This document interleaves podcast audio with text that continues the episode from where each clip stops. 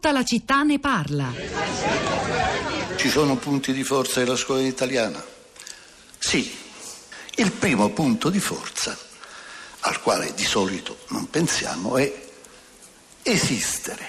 È il modello delle scuole di Reggio Emilia, il modo di organizzare la scuola è di coinvolgere il territorio, da sempre giustamente nel funzionamento della scuola, è, stato ed è pagante ed è straordinario ed è di grande interesse. Pensò a un modello di scuola che forse ci accingiamo a buttare nel cestino, parlo del modello dei, di quelli che tradizionalmente abbiamo chiamato licei, liceo classico e liceo scientifico, e in particolare il liceo classico, e cioè di, un, di un'idea, lasciamo andare la realizzazione, di un'idea complessiva di formazione dei giovani fondata su una offerta integrata di discipline storico-umanistiche, scientifiche, matematiche.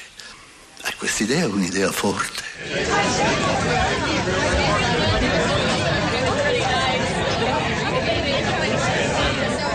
Abbiamo evocato più volte in questa puntata dedicata alla scuola, ai voti, alla scuola in generale, la figura, lo sguardo di Tullio De Mauro sul mondo della scuola, sempre acuto, curioso, quel suo modo di fare affabile, ironico, elegante, rispettoso, come lo presenta eh, il programma La Lingua Batte. Voi forse l'avrete sentita, alcuni di voi, chi non l'ha fatto ci vada subito a risentirsi perché ne vale davvero la pena. Le interviste trasmesse nella puntata speciale dedicata alla grandissimo intellettuale italiano scomparso soltanto 11 giorni fa, il 5 gennaio della Lingua Batte, domenica scorsa 15 gennaio, eh, discorsi di Tullio De Mauro, interventi, ricordi degli studiosi di, eh, dello studioso con, da parte di, di, di, Emanuele Piemontese, Luca Serianni e altro, e altro materiale ancora che potete ritrovare e anche riascoltare andando sul nostro blog, la città di radio3.blog.rai.it oppure scaricandolo in podcast dal sito di Radio 3. A proposito eh, di blog, io segnalo segnalo anche un messaggio interessante di Paola che dice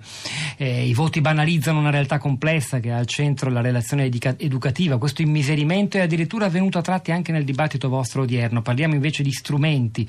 Eh, I veri strumenti dell'educazione non sono i voti, sono le forme di mediazione che servono ad accompagnare i percorsi di crescita di ogni bambino e bambina. Un lungo messaggio che potete, se volete, commentare sulla città di radio3.blog.rai.it.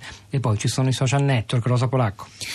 Pietro, buongiorno, buongiorno a. I social network, quando si parla di scuola, lo sai anche tu, sono eh, molto vivaci e sono tanti commenti questa mattina sul, sul profilo Facebook La Città di Radio 3. E, um, Vini, Giulia, Franco, Sabrina, Roberto, Francisca, Alessia, Paola, insomma, vediamo di leggerne qualcuno. Gli altri, però, eh, potete trovarli sulla bacheca che è pubblica e potete partecipare alla discussione. Comincio a caso oggi, prendo eh, Roberto che dice mio Dio ma come ho fatto ad arrivare vivo alla mia veneranda età passando per i voti nudi e puri per classi di 25-30 alunni andando a scuola da solo a piedi per lunghi percorsi nelle medie con i miei genitori che davano ragione al professore quando mi redarguiva come ho fatto ad apprezzare i classici la buona musica ad avere buone relazioni sociali a lavorare viaggiare cercare di essere una buona persona? Come ho fatto? Sembra parlare da un mondo lontano Roberto. Eh, Sabrina dice che siano giudizi giudizi tipo ottimo, buono, discreto o voti come 9, 8, 7 o lettere come A, B, C, una valutazione ci deve essere.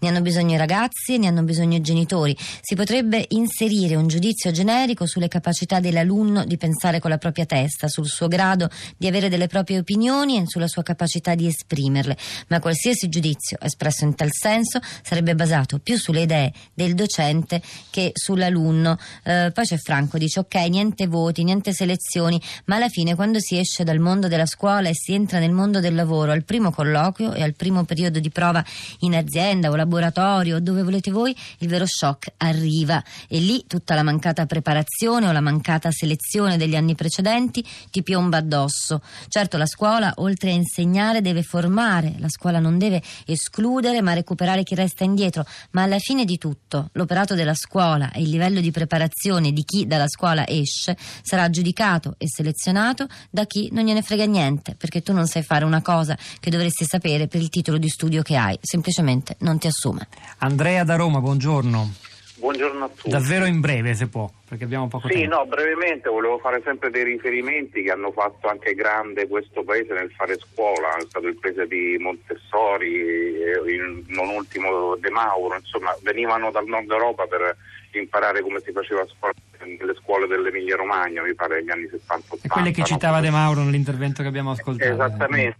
Mi, mi pare un, un, ottimo modo per ricominciare a fare scuola e poi eh, purtroppo è la società che, che sta un po', c'è una spirale che va sempre più in basso e la scuola eh, va dietro, anche se fa miracoli, perché se consideriamo che ci mandano comunque indietro degli alunni che sanno leggere e scrivere in molte famiglie dove non sanno minimamente che cosa sia E un questo è molto importante, Andrea, la È ringrazio davvero, è stato chiaro. Riccardo da Torino, buongiorno, benvenuto.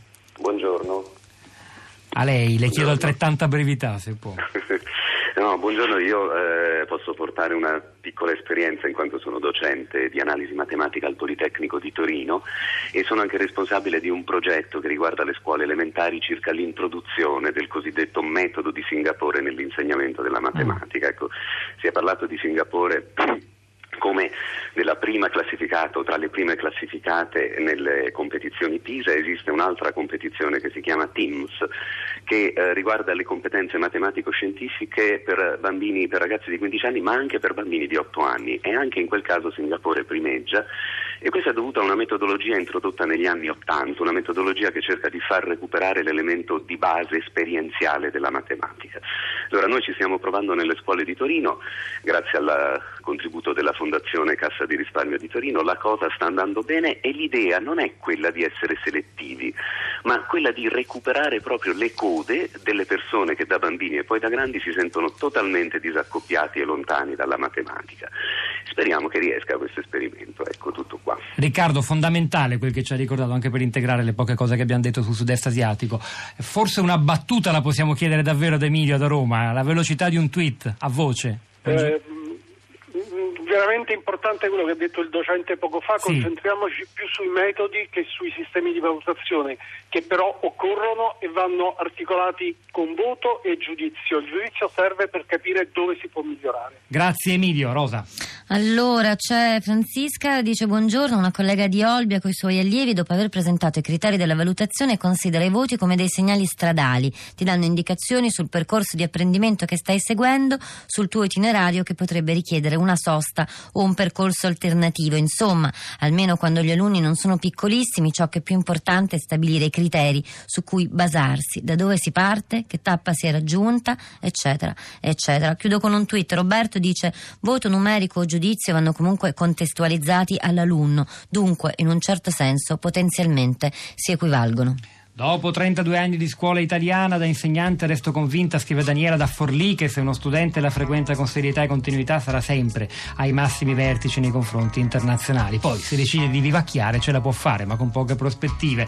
C'era Alessandro Cesolini stamani alla parte tecnica, Piero Pugliese alla regia, Pietro del Soldario Sapolacco a questi microfoni, al di là del vetro Cristina Faloci, la nostra curatrice Cristiana Castellotti, Florinda Fiamma che ha curato e continueremo a curare la città di radiote.blog.rai.it. Ne approfitto anche per dare il benvenuto perché iniziato un percorso di stage di apprendimento con noi alla studentessa della Sapienza Università di Roma, Chiara eh, Ubriaco. Benvenuta Chiara. La linea passa ad Anna Maria Giordano per Radio Tremondo. Si parlerà di Davos, World Economic Forum. Noi ci risentiamo domattina alle 10.